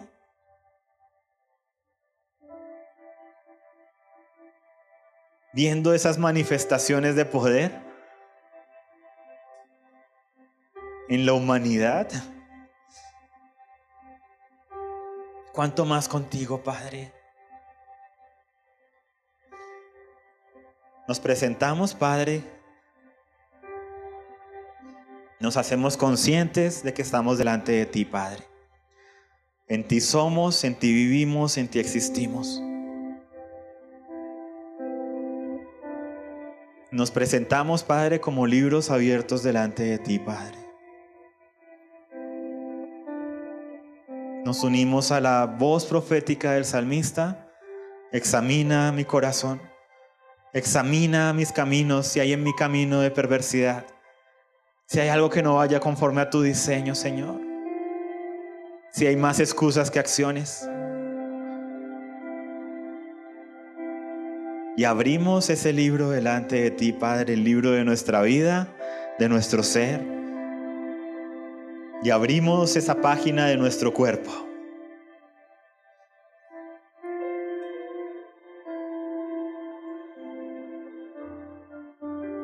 Tú nos has llamado a cuidar y cultivar nuestro ser, y eso incluye el cuerpo, Señor. Te pido que en lo que ha dependido de nosotros, Señor, que nos muestres, Señor, en esa página, sea una imagen, sea un recuerdo, sean palabras escritas que salen como doradas y se iluminan, de aquello que dejamos de cuidar o de cultivar.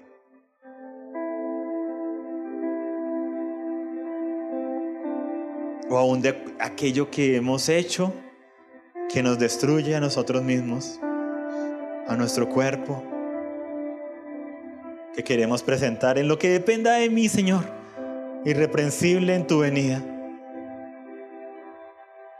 Tú conoces nuestro corazón como tus hijos, Padre. No queremos obsesionarnos con el cuerpo, pero tampoco queremos destruirlo, porque es tu templo. Muéstranos, Padre, por favor. Sea revelado en el nombre de Jesús.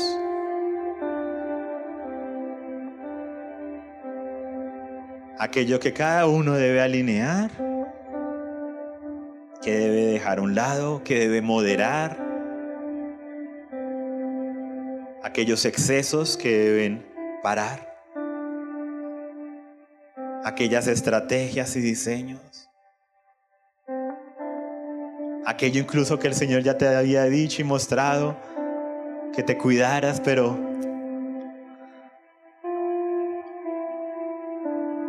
pueden a veces más las ganas.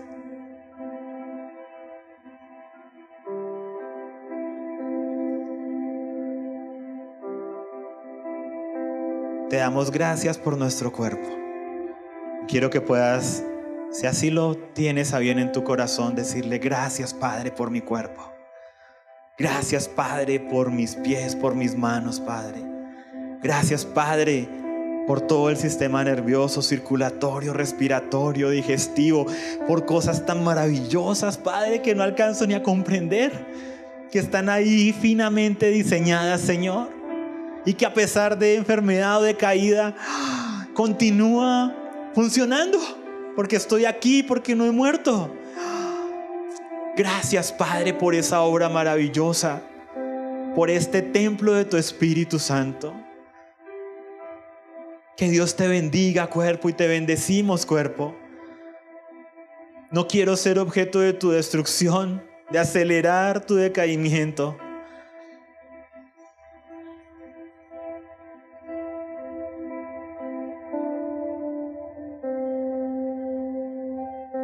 Gracias, Padre, por esta vasija de barro hermosa que has diseñado para contener tu espíritu.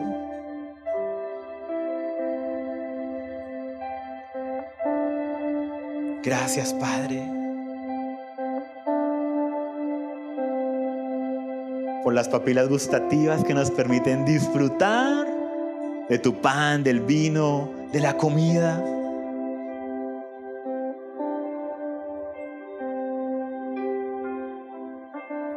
Que nos permiten a los casados disfrutarnos el uno al otro. Gracias, Padre, porque maravillosamente nos has formado. Bendecimos nuestro cuerpo, los cuerpos de nuestros hijos, cónyuges, familiares. Pedimos que sea tu bendición, Señor, tu soplo y tu sabiduría, Señor, para no solamente saber lo correcto, sino hacerlo, aplicarlo.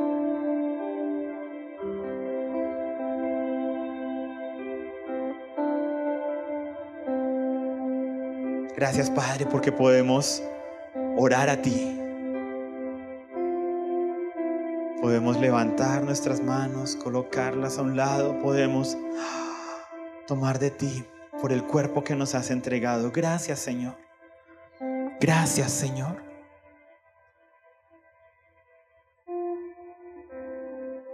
Y pasamos de página. Pasamos a nuestra alma. Encontramos esa sección del poder intelectual. Y si hay cosas que tú has negado, que tú en vez de bendecir tu alma, en vez de bendecir tu memoria, en vez de bendecir tu inteligencia, has dicho: yo soy bruto, soy bruta, a mí no me entra, soy negado para esto, soy un lento para tecnología, a mí no me entran estas cosas. Puedas primero que todo pedir perdón. Pedirle perdón al Señor por maldecir lo que Él ha creado.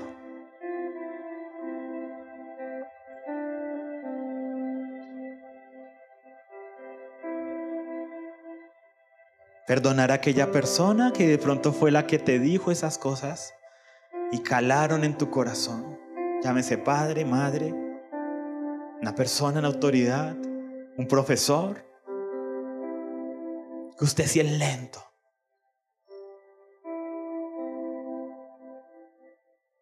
Y quedaron escritas esas páginas. Algunas están quemadas, rotas. Veo tachones del potencial que Dios tenía, pero que alguien vino a sobreescribir, a rayar, a robar, matar y destruir.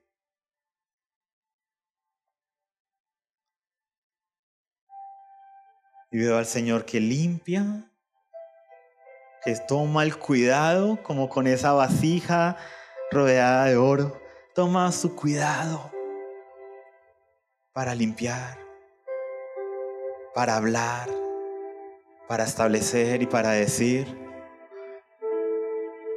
tú eres inteligente, porque así yo te creé.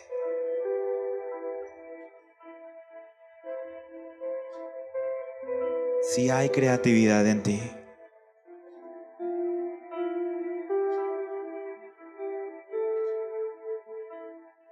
Si te salen bien las cosas,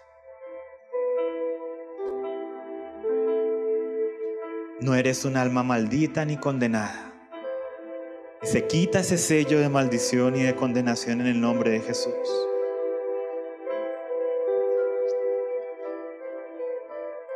Y veo tanto amor y tanto interés del Padre por restaurar, porque creas lo que Él ha dicho de ti.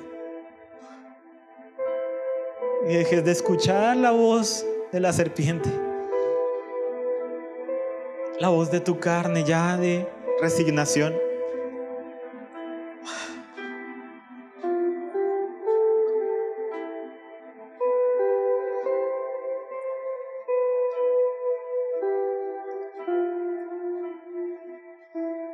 Y el Espíritu te dice palabras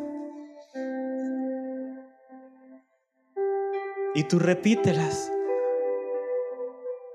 Lo que Él está ministrando, ¿qué es lo que Él dice de ti? Tengo buena memoria, soy inteligente, soy organizado, logro aprender lo que me propongo.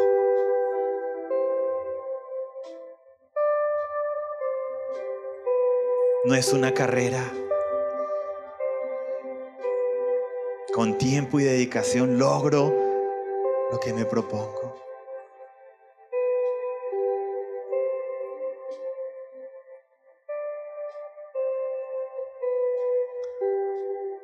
Tu palabra es un deleite para mí, Señor.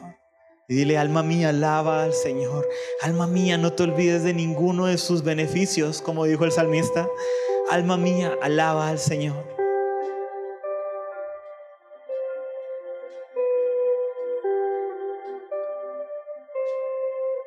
Si alguien te dijo que no estabas para leer la Biblia, para entenderla, que tú te aburres y te quedas dormido cuando lo intentas, no, alma mía, alma mía.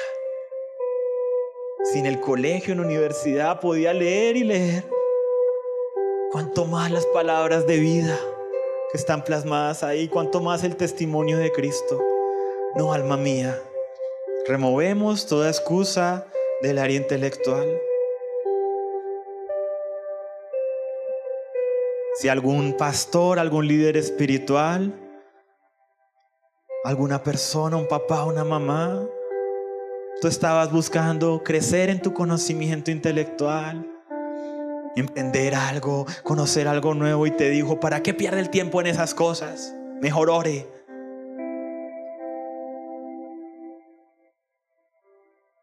Y te coartó de explotar ese poder intelectual, esa creatividad, esa inteligencia que el Señor te ha entregado, y crees que eso es contrario a la fe. Y aquí viene un manto de restauración.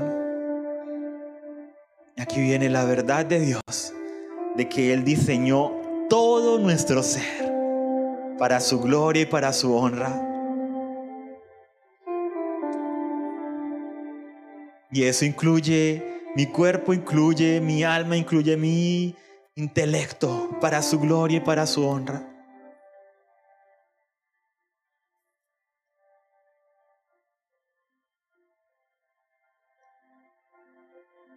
Y hay páginas que se escriben nuevamente. Hay diseños que se desempolvan.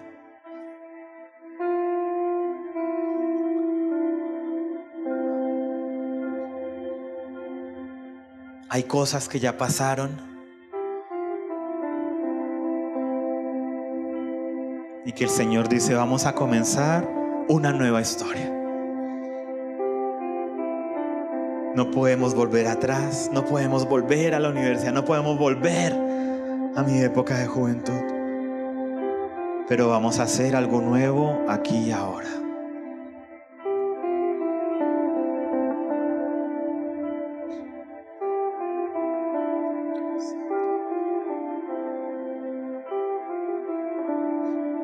Y pasamos a esa sección del poder de la voluntad, donde está la disciplina, la responsabilidad, el dominio propio, los objetivos, las metas, el proponernos cosas y hacerlas sin excusas.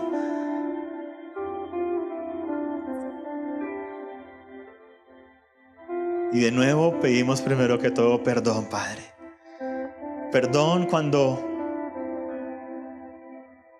en vez de admitir que estoy cansado, o que tengo apatía en un momento, o que no quiero, que no quiero meterle la fuerza y la energía a algo, he utilizado excusas patéticas en muchas ocasiones,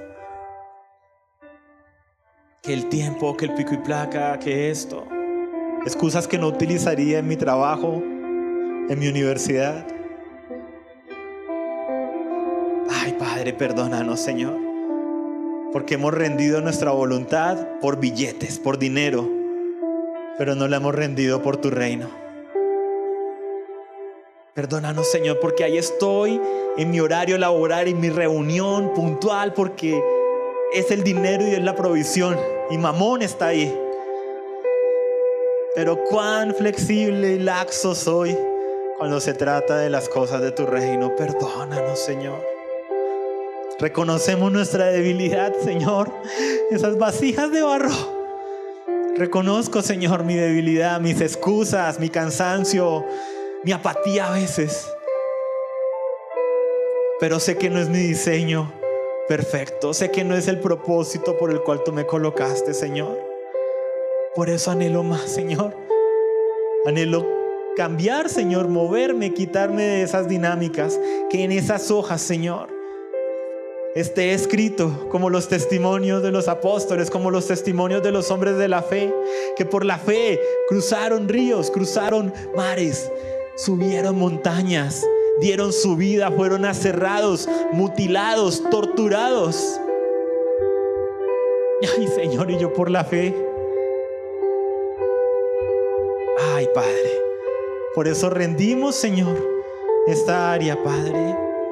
Muéstranos las excusas, porque las queremos borrar, Señor. Queremos que sean borradas de ese libro que somos nosotros, Señor.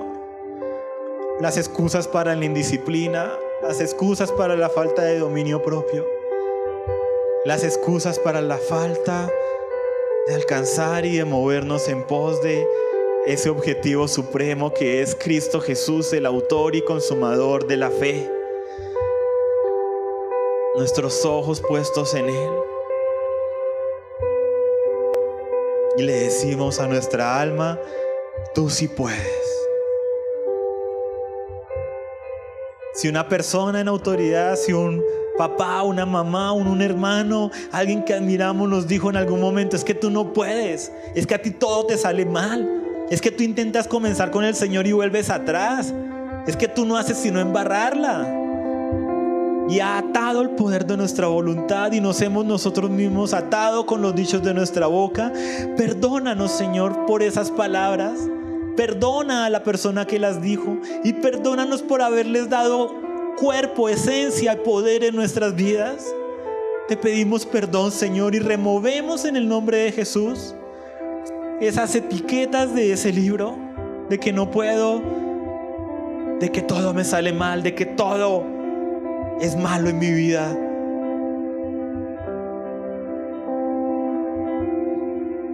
Porque no estamos solos. Es tu Espíritu en nosotros el que nos da el poder, el que pone el querer como el hacer.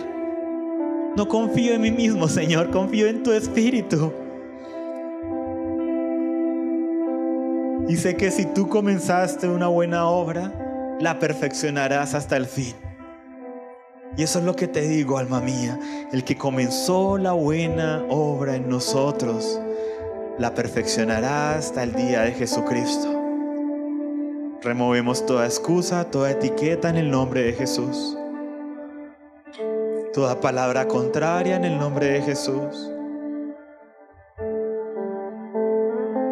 Oh Señor, carbones encendidos, Señor, en los labios de aquellos que hemos maldecido nuestro cuerpo, nuestro intelecto, nuestras emociones, nuestra voluntad, nuestra alma, nuestro espíritu, Señor. Queremos ser limpios de esas palabras, Señor, donde no hemos construido, sino que hemos hablado maldición sobre maldición, sobre el cuerpo, alma y espíritu que tú nos has entregado. Perdónanos, Señor. Queremos ser fuente de bendición, Señor. Con razón atropello a otros si no tengo cuidado de mí mismo. Padre, fuente de bendición, Señor. Nuestra voluntad rendida a ti, Señor. Nuestra voluntad rendida para tus propósitos, para tus planes, para tus diseños, Señor. Que las excusas sean la excepción y no, no la regla. Perdóname porque las excepciones se volvieron frecuentes y se volvieron una regla para no ejercer la voluntad en tu reino, Señor.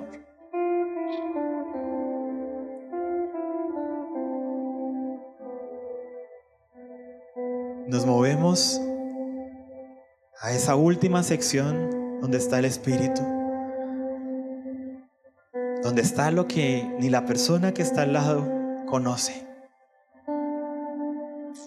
donde solo tú sabes, solo yo sé, si en este momento tengo una relación viva, real con Dios, una conexión intencional con Él.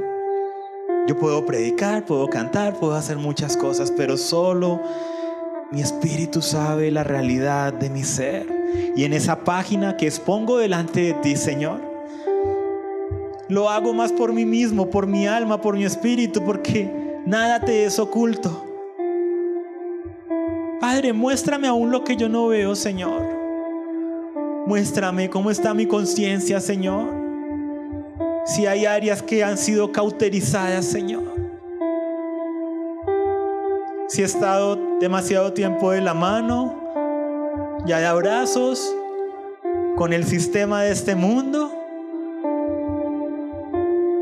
Y hay áreas de mi conciencia que se han ido cauterizando, de lo que tú dices que es correcto, bueno, vida. Si hay cosas que ya no me escandalizan, porque ya no soy tan religioso. Y es una cicatriz, es un tachón en esa hoja de que me creo tan espiritual, me creo tan libre en Cristo. Y he cauterizado áreas de mi conciencia, aceptado cosas que no son conforme a tu diseño, que tú no soñaste para mi espíritu, para mi vida. Pero las consumo, las veo.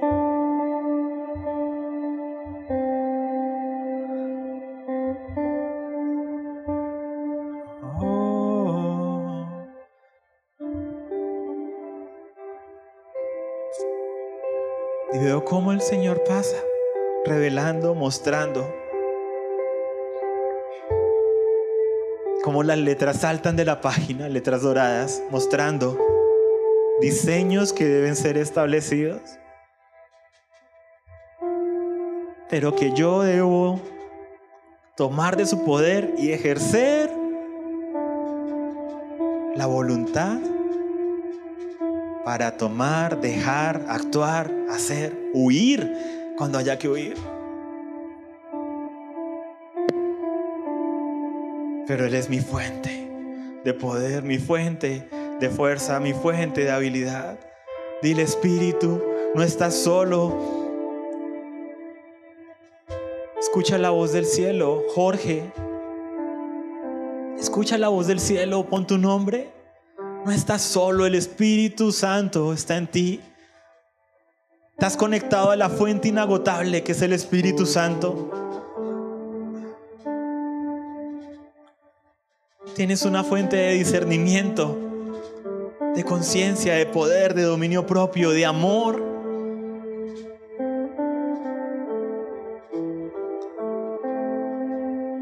Estás llamado a tener una relación viva con Dios, con el Espíritu que habita en ti.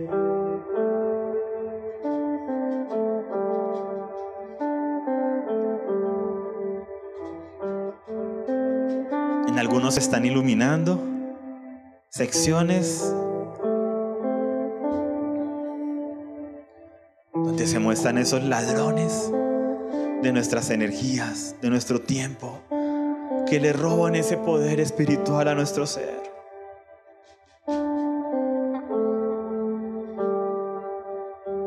Donde un momento de descanso necesario, donde un momento de esparcimiento necesario, se vuelven horas y horas de ocio,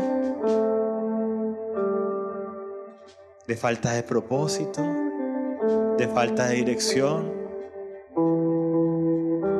Y el Señor no quiere que ignores la razón. De pronto es que tu alma está angustiada, algo te preocupa, no sabes qué hacer con el futuro, con el presente, y recurres a aquello que te desconecte de la realidad, pero no soluciona el problema de fondo. Ese es el problema. Es una solución temporal, un escapismo,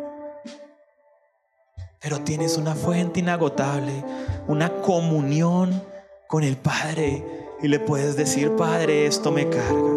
Que ha cargado tu espíritu, que nadie sabe, pronto ni tu cónyuge sabe, ni tu pastor, ni tu persona más cercana espiritualmente.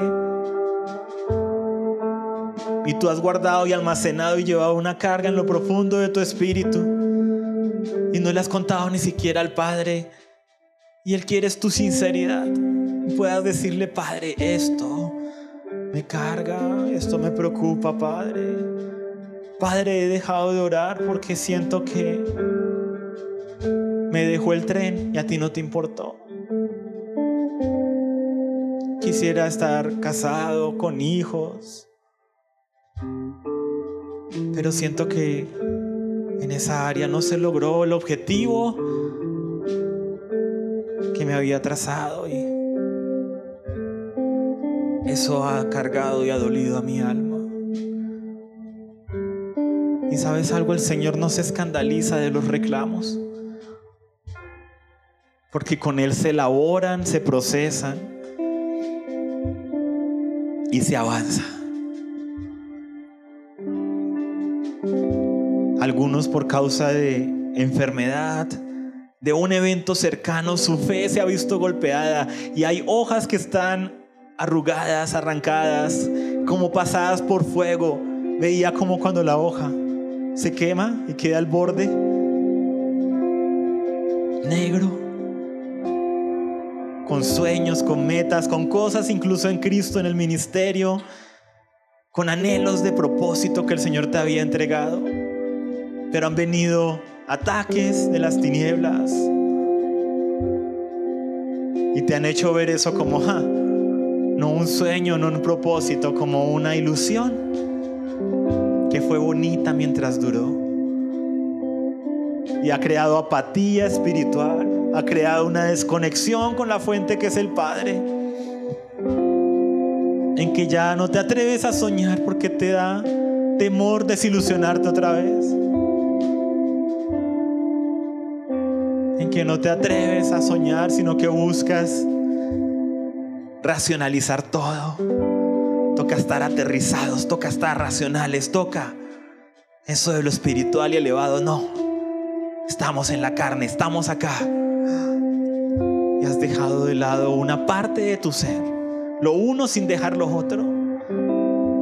O hay sueños que sentiste que te fueron arrebatados. En el nombre de Jesús, el Señor te dice: no fui yo. Hay un enemigo que viene para robar, matar y destruir. Y le encanta, le fascina, literalmente, echarle la culpa al Padre de todo. Y decir: si ves, Dios no te ama. Si ves, Dios no te quiere. Si ves, eso de que Dios te va a prosperar no es para ti. Si ves, eso de sanidad de Dios, eso no es tuyo. Si ves, eso del alma, de las emociones, no, no. No es para ti, tú eres así, tú eres colérico, eres iracundo, así naciste, así te morirás. Palabras de la serpiente. ¿Ves? Oraste por sanidad y no se dio. Y vienen a mermar, a destruir la fe, y han arrugado, han destruido páginas completas. Y te da temor el volver a soñar en Dios, volver a ser desilusionado, pero no fue Dios. No fue Dios. El Padre te dice: yo te amo. Y las tinieblas son sagaces y nos han hecho culpar al Padre de cosas que no ha hecho Él. Y veo como viene un óleo de sanidad, un óleo de restauración, como el Padre, con ese cuidado con que recubre la vasija dorada, con ese cuidado con que escribe en las páginas de nuestra vida. Dice: yo estoy dispuesto si tú lo estás. Yo estoy listo. Utiliza la fuente correcta, la fuente de poder, de amor y de dominio propio. Él restaura lo que pasó. Él hace nuevas todas las cosas. Acepta tu estado para poder mejorar. Acéptala que sí, que hubo un ataque, que sí, que mermó mi fe, que sí, que mermó mi área espiritual, que sí, que han mermado mis disciplinas, que sí, que siento apatía, pero que ese no es mi diseño, Espíritu. Ese no es tu diseño. Y ya pasó el tiempo de la apatía, Pasó el tiempo del estar mirando lo que podía haber sido. Quiero poner mis ojos en Jesús y dile a tu espíritu: Espíritu, Jorge, puesto los ojos en Jesús, el autor y consumador de la fe, puesto los ojos en Jesús, levántate y anda, levántate y anda en el nombre de Jesús.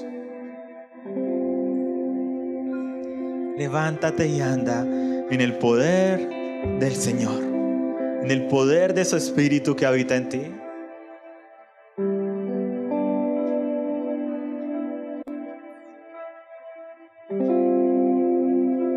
Y aunque ahora vamos a terminar en unos minutos, hay cosas de nuestro ser que son instantáneas. Hay cosas que son de decisión y determinación, tomando de la fuerza de Cristo. Pero hay otros procesos que pueden ser de días, algunos procesos de semanas, algunos de meses inclusive, o años. Pero son procesos y debemos avanzar de gloria en gloria, de victoria en victoria. Y esto lo digo para tu alma, para mi alma. Alma mía, recuerda, es un proceso. Es un proceso. Es un proceso. Te pedimos, Padre, que bendigas nuestro espíritu, nuestra alma y nuestro cuerpo. Te bendecimos, espíritu, alma y cuerpo. Tú sí estás diseñado para orar. Tú sí estás diseñado para permanecer activo en las disciplinas espirituales. No fuiste diseñado para que te aburra la Biblia, la alabanza. Fuiste diseñado para gozarte en la alabanza, para gozarte en la oración, para gozarte en tener comunicación con tu Padre. Fuiste diseñado para gozarte en medio de los hermanos, para habitar en armonía con la iglesia. Puede que en el diseño caído te hayan dicho que eras antisocial, pero en Cristo, tu diseño, alma mía, tu diseño es de comunidad, es de buscar el cuerpo, es de buscar a otros hijos, es de estar con otros carbones encendidos. Ese es tu diseño. Gracias, Padre, por tu bendición para con nuestro cuerpo, alma y espíritu. Gracias, Padre, por la obra que tú continúas haciendo, Señor, y que perfeccionas hasta el fin. Gracias, Padre, por lo que hemos podido ver en esta mañana de tu escritura, por medio de la alabanza, lo que pudimos proclamar, Señor. Queremos cerrar este tiempo, Señor, con esta alabanza, Padre, dedicándola a ti, Señor. También en la libertad con que Cristo nos llamó, los que tengan que salir lo pueden hacer tranquilamente. En nombre de Jesús. Que Dios nos continúe, los continúe bendiciendo y continúe haciendo su obra perfecta en cada uno de nosotros. Amén. Esperamos que esta palabra haya sido de bendición para ti. Mantente conectado con nosotros en doble u doble u doble u punto amor y restauración punto com.